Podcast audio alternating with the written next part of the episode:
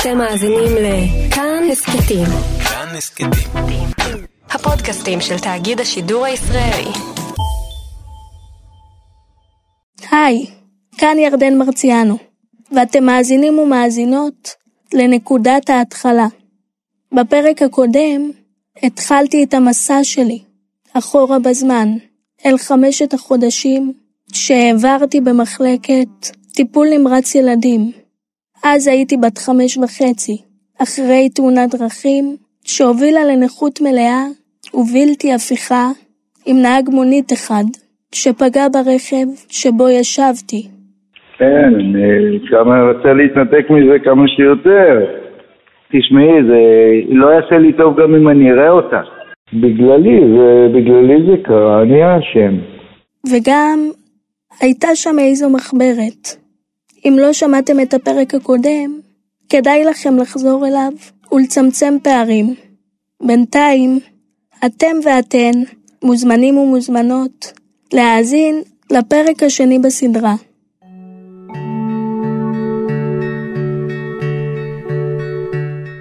כשהשתחררתי מבית החולים, יצאתי לשגרה רגילה לגמרי. למדתי בבית ספר רגיל, שבו כל הילדים הלכו בכוחות עצמם. כשכולם רצו או שיחקו מחניים, אני נסעתי אחריהם בכיסא גלגלים חשמלי, והעפתי את הכדור הכי חזק שיכולתי, עם יד אחת חלשה. בדרך כלל הוא בקושי נפל לרצפה, והתגלגל ממש באיטיות למי שעמד הכי קרוב אליי. לא חשבתי שעושים לי הנחות או משהו. עשיתי את מה שכולם עשו, והאמנתי שאני כמו כולם. אבל זה לא ממש היה המצב. בכל בוקר הגיעה אליי סייעת, כדי לקחת אותי לבית הספר היסודי, שהיה ממוקם ממש מתחת לבית שלי בראשון. היא ישבה לידי כל היום, חידדה את העפרונות במקומי, כתבה מהלוח במקומי, ציירה שערים במחברות החדשות, גם במקומי. בעצם היא הייתה כמו כולם יותר ממני, וזה התאים לי. לא אהבתי להקשיב למורה, וגם לא לצייר או לכתוב. זה לקח לי יותר מדי זמן, ואף פעם לא יצא יפה כמו של כולם. ככה שמהר מאוד כל העניין הזה של להיות כמו כולם, או לפחות להיות חלק, איבד משמעות. בשנה הראשונה שלי בתיכון, הפער כבר היה חלק ממני. הגעתי לבית ספר חדש וגדול, ו-500 מתבגרים ומתבגרות שלא הכירו אותי לפני, הסתכלו עליי ובחנו אותי, ולא ידעו איך לגשת, ואני מתתי מפחד. אז נשארתי בכיתה בהפסקות, וכשהיה לי קצת אומץ, התפלחתי לחצר האחורית, למקום שבו המורות יצאו לעשן. היו לי כמה חברות מבית הספר הקודם, שדווקא נטמעו די בקלות בסביבה החדשה. וחברה אחת, שגם אותה לא כל כך הבינו, אבל הספיק לי לחשוב שהיא הבינה אותי, ושאנחנו מצליחות להיות אחת בשביל השנייה, משהו שאף אחד אף פעם לא היה בשבילי, ואולי גם בשבילה. היא צחקה מכל דבר, באמת מכל דבר. את התלמידים האחרים זה עצבן, והם לא חיבבו אותה כל כך. אבל אני נמסתי מזה. אחרי כל הפסקה, חיכיתי שהיא תבוא לשבת לידי. ובעצם קמתי כל בוקר והלכתי לבית ספר ששנאתי, בזכות זה שהיא הייתה שם. חשבתי שיכול להיות שאני מאוהבת בה, אבל לא הייתי בטוחה שככה זה מרגיש. חשבתי שאולי אני יוצאת מגדרי מרוב הערכה על זה שהיא לא נרתעה ממני, כמו כל השאר. אבל ככל שעבר הזמן, זה רק העסיק אותי יותר. וכשחשבתי עליה בלילות, לא הצלחתי להירדם. ככה זה נמשך כמה חודשים טובים. הסתובבתי עם כאב לב חריף מאוד, בלי להגיד לה כלום, עד שזה עבר לי. ופתאום כשהיא צחקה באמצע השיעור, זה עצבן גם אותי. כשכל זה נגמר, נשארתי לבד עם העובדה הזו, שאני שוב לא כמו כולם, וכבר לא יכולתי לערער על זה. לא היה אדם אחד בסביבה שלי שיכולתי להזדהות איתו ולהאמין שהוא יבין אותי. הרגשתי הבן אדם הכי בודד בעולם. אז ניסיתי למצוא פתרונות לכאב הלב הזה באינטרנט. נכנסתי לפורומים, לקבוצות פייסבוק, אפילו נרשמתי פעם אחת לאתר היכרויות ושיקרתי שאני בת 18. אבל שום דבר מזה לא עזר. עד שבאחד השיטוטים שלי בפורומים האלו, הגעתי לאתר של איגי, ארגון הנוער הגאה, שהוביל אותי למורן. ירדן, חיים שלי, אני נרמז! מה שלומך, אהבה? היום הוא בן 28, והוא אחד האנשים המושלמים ביקום. אה, ואני ואת מכירים מזה שאת אה, הופעת אה, ברוב קסמך בפתח דלתי בפעולה שהייתי מדריך בה באיגי, שזה ארגון נוער גאה, לפני ארבע שנים. באותה תקופה סיפרתי רק לאדם אחד מהסביבה הקרובה שלי שאני חושבת שאני לסבית. הסייעת שהייתה לי בזמנו, שקיבלה את זה מצוין. היא דאגה שאמצא את המקום שלי באיגי, ובזכותה בעצם הגעתי בכל שבוע לפעולות.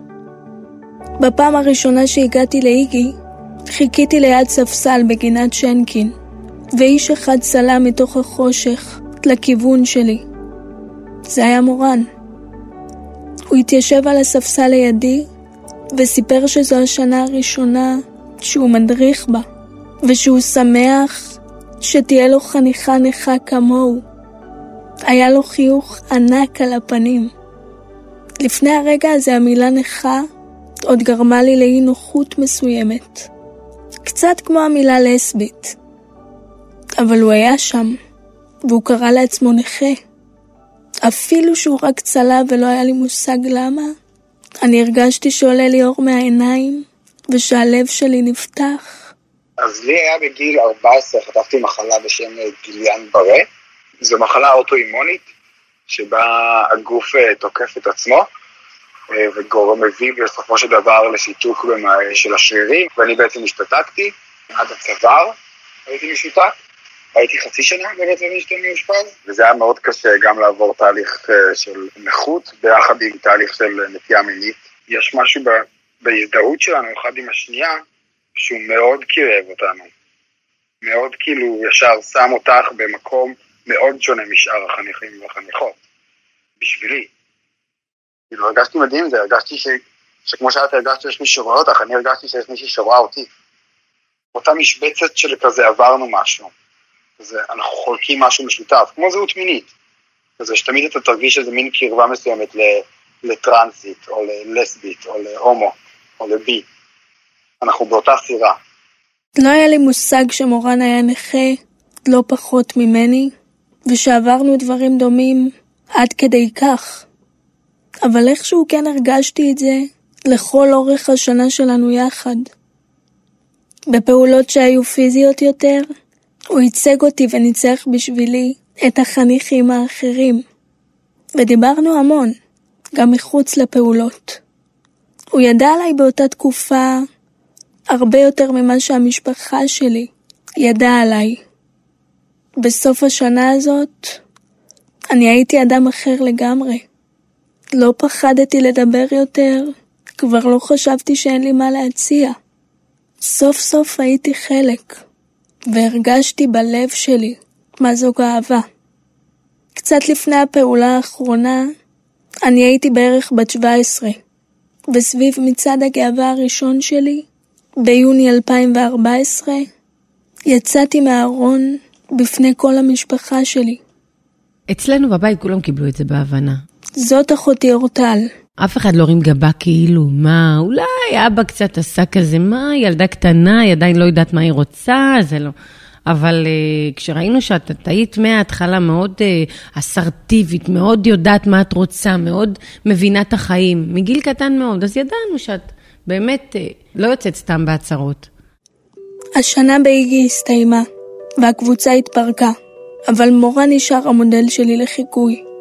ובאמת המשכתי עוד כמה חודשים ב vibe הזה שהוא נתן לי.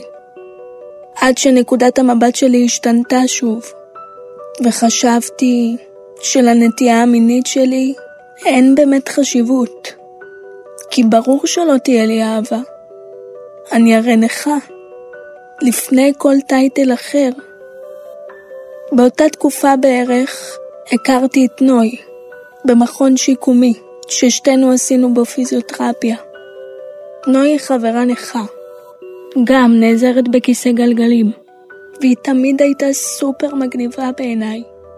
כשהכרתי אותה היה לה חבר, וככל שהיא ענתה על הדרישות המקובלות מאנשים שהם לא נכים, ככל שהיא הייתה רגילה יותר, לפי התפיסה המעוותת שלי, ככה אני החזקתי ממנה יותר. כי בראש שלי, לנכות ואהבה, יש מקומות מאוד ברורים. בנפרד. היום היא גרה לבד, בלב הרעש במרכז תל אביב, עם המטפלת שלה, שסידרה את הבית בזמן שנוי ואני ישבנו לדבר. נקרא את קלאודיה? ברור. די. אהבה שלי. אני ונוי עברנו בול את אותו מסלול.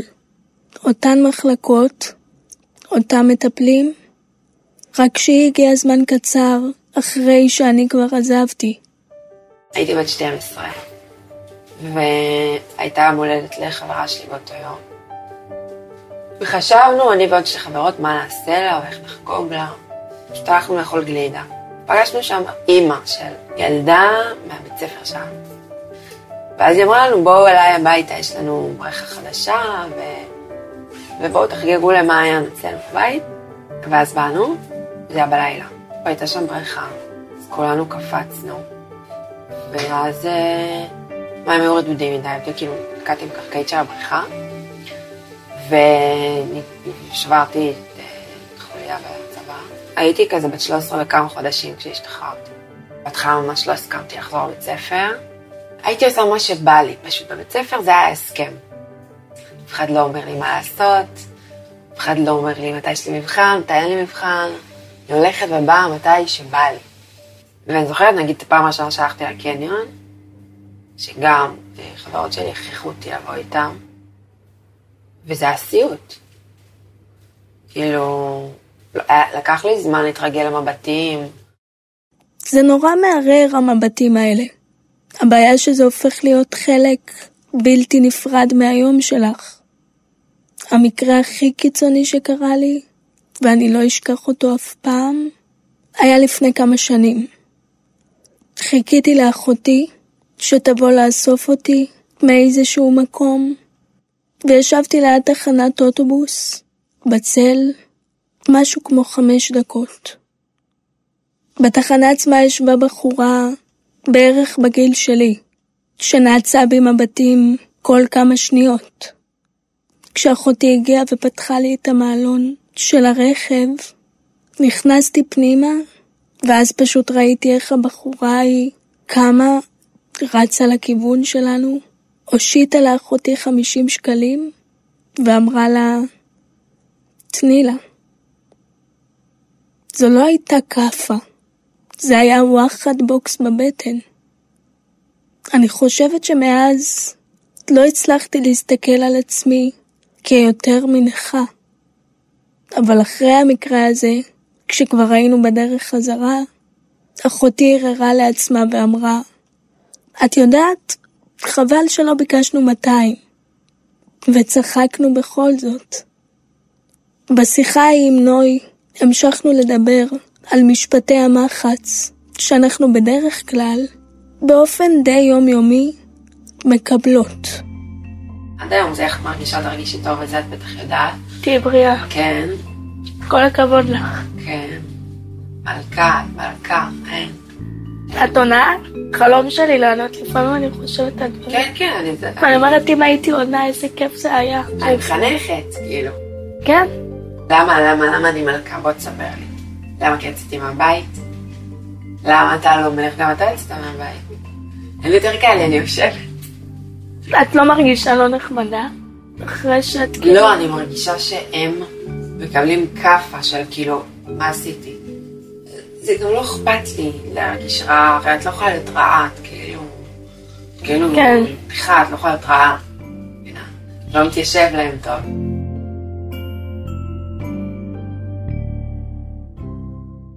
זה כבר לא משנה אם אנשים באמת מסתכלים עליי, או לא, או מה הסיבות שלהם. אני חיה עם הרגשה תמידית שיש מישהו שמסתכל עליי, וזה לא נעים לו, והוא מסתכל בכל זאת. הרבה פעמים אני רואה את עצמי כמו שאני חושבת שאלו שמסתכלים עליי רואים אותי, ואני הופכת לכלום בעיניי. בגלל כל אלו שלא קיבלו אותי, ולמרות אלו שכן. העניין הוא שבפנים בפנים, במקום עמוק שלא קרוב לרציונל, גם אני לא רציתי לקבל אף אחד שהוא שונה. והכי נורא היה להבין שיותר מהכל, ואולי בגלל הכל, אני לא מקבלת נכים. כאילו ממש קשה לי עם נכים. אני כבר אחרי. כן? כן. אז אני לא. אני גם, היה לי מאוד קשה להיות עם נכה באותו חדר.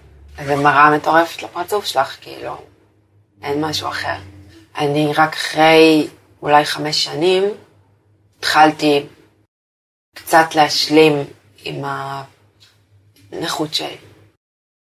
ככל שעובר הזמן, זה רק מתבהר לי עד כמה אני לא השלמתי עם השונות שלי. תמיד רציתי להיות כמו כולם, יותר מכל דבר אחר. היה לי פעם חבר שהיה לו ניוון שרירים, היינו חברים בפייסבוק כמה שנים, ויום אחד התחלנו לדבר, וממש הרגשתי שיש מישהו שמבין אותי. הוא מאוד הזכיר לי את עצמי, גם בנכות וגם באופי. דיברנו המון, וזה היה קל וכיף, ואחרי תקופה מסוימת נפגשנו. באתי אליו והיה בסדר, היה ממש נחמד אפילו. ובפעם הבאה שנפגשנו, יצאנו יחד להופעה, ואני לא יכולתי לשאת את זה שרואים את שנינו ביחד. זה גרם לי להרגיש מאוד לא נוח עם עצמי. אז הפסקתי לכתוב לו, ולא התעקשתי על הקשר הזה בכלל. אפילו לא כתבתי לו מזל טוב ביום ההולדת. ובכללי הייתי ממש בת זונה. הייתי כל מה שפחדתי שיהיו כלפיי. אבל לא רציתי בשום אופן להשתייך לדבר הזה. נכות בתפיסה שלי היא חוסר יכולת, היא תלותיות, היא נטל גדול מדי בכדי שמישהו אחר יתאמץ בכלל לשאת אותו. נוי למשל לא לגמרי הסכימה איתי בעניין הזה. ככל שאני מתבגרת, החיים נהיים יותר מסובכים. מתחיל לחשוב על כל מיני דברים שלא חשבת עליהם בגיל 17. כמו? כמו אימהות, כמו זוגיות. כאילו עד היום אני לא חושבת שזה רלוונטי לאנשים שהם שונים בקיצון. היה לי ברור שזה לא יהיה. כי אף אחד לא יבחר באדם נכה להיות עכשיו חלק מהחיים שלו. את רואה, אני, אני מרגישה שאני רוצה להסכים איתך, אבל אני רוצה להגיד לך שאת טועה. הרבה שנים אני לא העזתי לחשוב על הדברים האלה ולומר אותם. עד היום אני מתייחסת לאהבה כאילו זה כמו ללכת. צאי מזה, זה לא יקרה. היה חלק פצוע ומנוסה בנוי שהסכים איתי, אבל היא בחרה להתעלם ממנו. ועל הכוחות האלו בדיוק, אני מעריצה אותה. לי זה עדיין לא מצליח. אותי המציאות עדיין מפילה בהמון מצבים.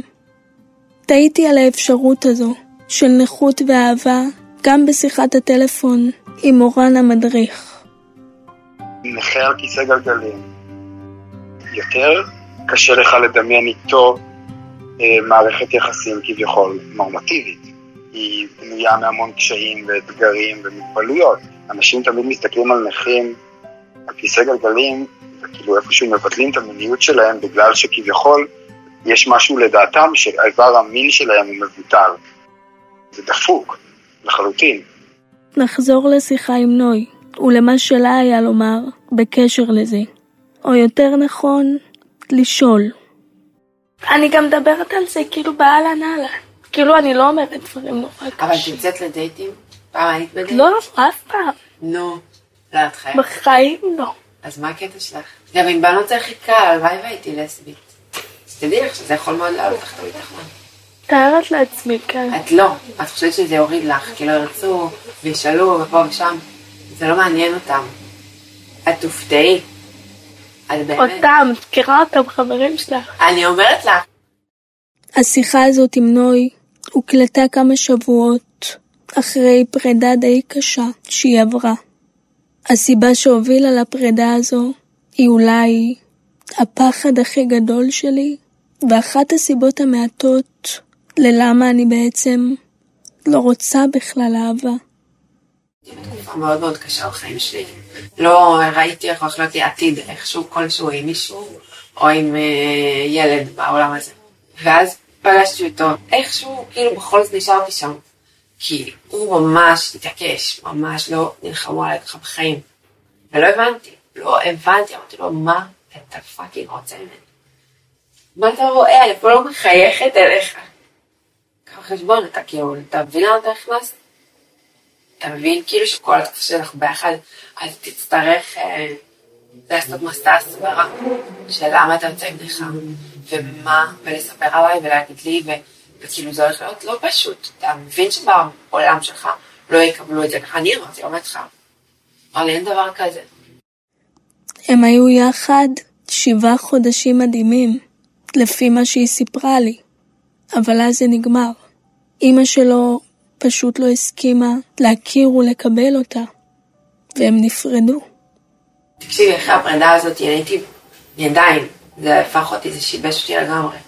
לא בגלל הפרידה, בגלל הסיבה של הפרידה. לא משנה אם הוא היה נפרד ממני או לא נפרד ממני, זה לא העניין, מותר לו להיפרד בגלל מה שהוא רוצה. אבל לא יקום הבן אדם שלא יסכים להכיר אותי, או כל בן אדם אחר, בגלל מגבלה, או בגלל סיבה לא הגיונית. אז אפשר להגיד אלף פעם שזה לא קשור אליי, אבל יש לזה, יש לזה משקל. זה תופס אצלי מקום. וכל הזמן כאילו שאני אני כן מצליחה, ואני יודעת שאני חזקה, ואני, ואני עוברת את זה, ואני מצליחה ליהנות, ואני מצליחה לשמוח, אבל זה כל הזמן תופס אותי, כל יום, כל כמה שעות, כמה דקות אפילו. לא עולה לך לראש. ברור. זה לא יעבור לי. מה זה לא יעבור? ירדן, זה לא יעבור לי. זה יעבור נשמה עוד קצת זמן, זה יעבור. לא השברון לב, כן, זה עוד שריטה בדרך, מה לעשות? יש לנו כמה כבר. הגענו לסוף הפרק, אבל אל תצפו לאיזו סגירת מעגל. לא יצאתי לדייט לוהט, ולא התחלתי להאמין בזה שגם נכים יכולים למצוא אהבה. אבל מאז השיחות שלי עם נוי ומורן, פתאום שמתי לב לדברים שלא ראיתי לפני זה. פעם, בכל פעם שיצאתי לרחוב וראיתי מישהי שמצא חן בעיניי, הסטתי מהר את המבט והורדתי את הראש. אני לא יודעת למה, ככה זה היה. אבל כששמתי לב לזה, הרמתי לגמרי במודע את הראש, הסתכלתי, ובפעם הראשונה הרשיתי לעצמי לפנטז על כל מה שאני רק רוצה. תמיד זה יפגוש אותך איפשהו. מהניסיון שלי, זה מה שאני למדתי להבין. כל הזמן קורים דברים שגורמים לך להיזכר בדברים מהילדות שלך. והילדות שלנו, זאת, זה זה. זה זה. והילדות שלנו גם לא משחררת, כאילו. זה לא היה לך בילדות וזהו, זה נגמר. הילדות שלך זה הנכות, והנכות שלך זה החיים, זה הבגרות, זה הכל. זה תמיד היה אצלי. תמיד היה אצלי להרגיש בנוח אה, בהתחלה להוריד את המכנסיים ולהוריד את המכשירים ושיראו את ה... וכשאני הולך בלי מכשירים אז אני הולך ממש עקום נכות. והמגבלה גם יכולה להסתמן כמשהו מעצים ומחזק מאוד. פרופורציות חדשות על החיים, בין אם זה תודעה, חשיבה אחרת, תפיסה של העולם, כמו, את יודעת, כמו אפילו נטייה מינית והומוסקסואלית, או נטייה מגדרית, כאילו אתה בסופו של דבר מערער על הדברים הקיימים ואתה יוצר לעצמך עולם שהוא הרבה יותר ודאי, הרבה יותר חזק, הרבה יותר שלך, הרבה יותר אותנטי. מתי בכלל קיבלתי את עצמי? מתי למדתי או הקשבתי, רק הזנחתי את עצמי? כמה התגוננתי, התלוננתי, התחשבנתי. הסתכלתי במראה והתעצבנתי. תודה לרומטיק ומאיה קוסובר על הליווי ועריכת התוכן, לדניאל שמר על עיצוב הסאונד, ותודה למורן גיל ונוי צברי, שהם חלק בלתי נפרד מהסיפור שלי, על שלקחו חלק בפרק הזה.